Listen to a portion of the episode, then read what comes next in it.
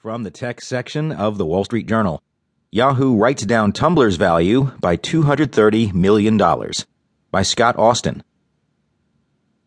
Marissa Mayer's biggest acquisition as Yahoo Inc. chief executive is looking more and more like one of her biggest mistakes. Buried in Yahoo's fourth quarter earnings press release Tuesday was this nugget.